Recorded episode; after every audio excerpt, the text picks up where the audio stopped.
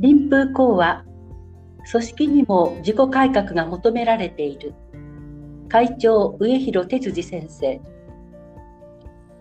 実践倫理構成会の生誕の地広島の実践倫理会館が7月に新装落成しました。1960年昭和35年3月に建てられた同会館は金沢の学生会館に次ぎ全国で2番目の歴史を有する会館です。創立75周年を機に金沢と福岡の会館も年内に建て替え工事を終え装いを新たにする予定です。こうした動きと並行して我が会ではこれまでの組織体制を抜本的に見直し改革する作業に取り組んでいます。先月号のこの欄では飲酒や固定観念にとらわれず自己改革に努めることの大切さや失敗を恐れず過ちを躊躇なく改めることの大切さについて記しましたがそれは個人に限らず組織運営に対しても言えることなのです。アジア太平洋戦争における日本軍の失敗を組織論の見地から検証した失敗の本質という本があります。歴史学者や経営学の専門家など6人の著書による共同研究で1984年に出版され多くの読者に読み継がれてきましたこの本を貫いているのは日本軍の組織的特性はその欠陥も含めて戦後の日本の組織の一般の中におおむね無批判のまま継承されたという観点です。日本軍というといかめしくきな臭い感じがしますがその組織原理が今も形を変え企業などの組織の中に生きているという指摘は組織改革を進める上で見逃すことができませんでは日本軍の失敗の原因となり今なお多くの組織の中に引き継がれている特性とは一体何でしょう？同種はそれを環境の変化に合わせて自らの戦略や組織を主体的に変革することができなかったことであると指摘しています。特に日本軍の場合、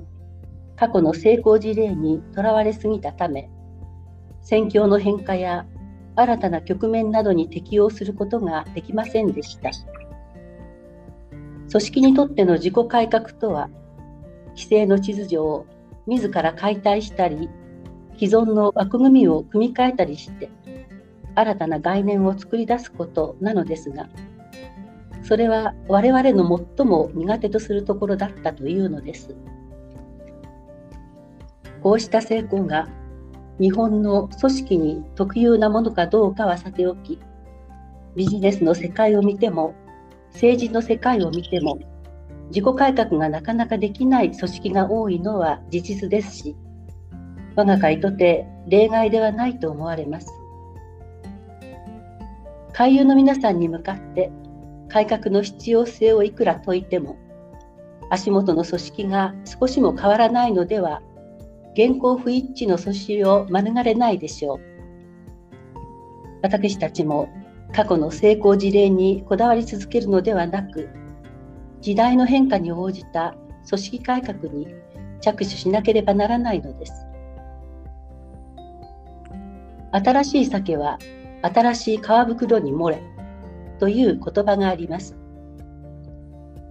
もともとは新約聖書の福音書に出てくる言葉で、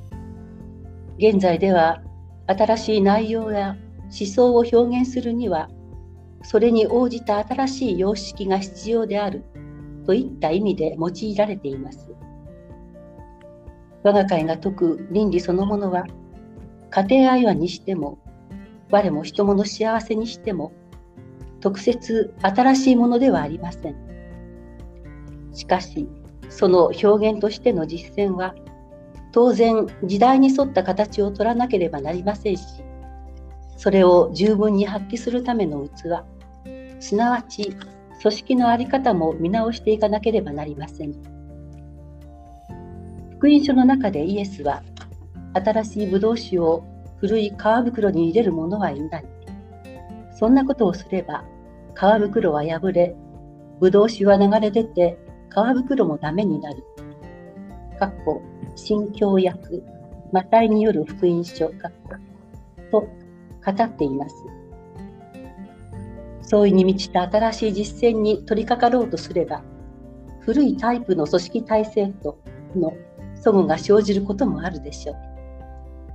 その時には古い皮袋に固執せず、新しい皮袋に変える勇気が必要なのです。しかし、古い皮袋に安住していた人が、その袋を新しいものに取り替えることは、それほど簡単なことではありません。戦後でも触れたように、コンフォートゾーン、快適領域という慣れ親しんだ環境に浸っていると、ストレスがない代わりに自己改革をすることができず、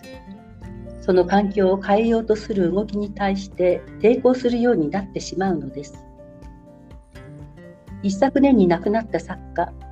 橋本治さんが残した次の言葉を思い出します。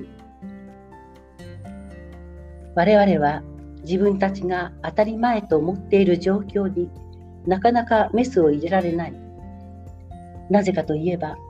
我々がその当たり前を前提にし依存して生きているからだ。当たり前にメスを入れられないということが当たり前を抑圧的な加害者に変えてしまう。50年も60年も前から、そして今も、かっこ、不健性の崩壊、あるいは指導者はもう来ない、かっこ。例えば、部下は上司に素直に従うべきであり、意見を言うなどもってのほか、と思っている会社員は、この時代になっても結構いるものです。若い頃はそんな組織の空気に疑問や反発を覚えていたはずなのに、やがてそれが当たり前になり、自分が上司の立場に立った時には、若い人たちの意見を封殺するようになってしまう。結局、組織の体質そのものにメスが入れられることはなく、かつての被害者が加害者に転じるようなサイクルが繰り返されることになるのです。時代に応じた組織改革を遂行するには、まず改革を阻む要素を明らかにし、それに向かい合う必要があります。ここで注意しなければならないのは、阻害要素は自分の外側にあるとは限らず、内側にも存在するということです。とは改革を望みつつ無意識のうちに改革を拒むことがあります。当たり前を壊したいけれど、その一方で自分がしてきてきた当たり前にしがみついてしまうのです。改革の阻害要素を検証する一つの方法として、ハーバード大学教育学大学院のロバート・キーガン教授らが、なぜ人と組織は変われないのかという本で提示した免疫マップの作成が役に立つかもしれません。それは改善目標、阻害行動、裏の目標、強力な固定観念という4つの項目を立て、各項に該当する要素を挙げることで、改善すべき点を可視化したり、共有化していく作業です。改善目標では自分たちが心から望んでいる改革目標例えば自由に意見を言い合える環境づくりを挙げます次にその目標に対する阻害行動例えば前例にこだわりそれとは違う意見を受け付けようとしないことなどをできるだけ挙げていきます。裏の目標では阻害行動をとることで達成される本音。例えば現在の上下関係を守りたいという気持ちなどを検討します。そして最後に阻害行動の底にある強力な固定観念。例えば上の意見に素直に従うことが組織の安定につながるといった発想などをあぶり出しそこから抜け出す道を検討していくのです。こうした検討作業を通して私たちも固定観念を固定観念を破り互いに独創的なアイディアを出し合える環境を作っていかなければなりません。違和感を覚えたらすぐに口に出せる環境。投げかけた意見がしっかり受け止められるような組織体制。これこそが今の我が会に求められているのではないでしょうか。終わります。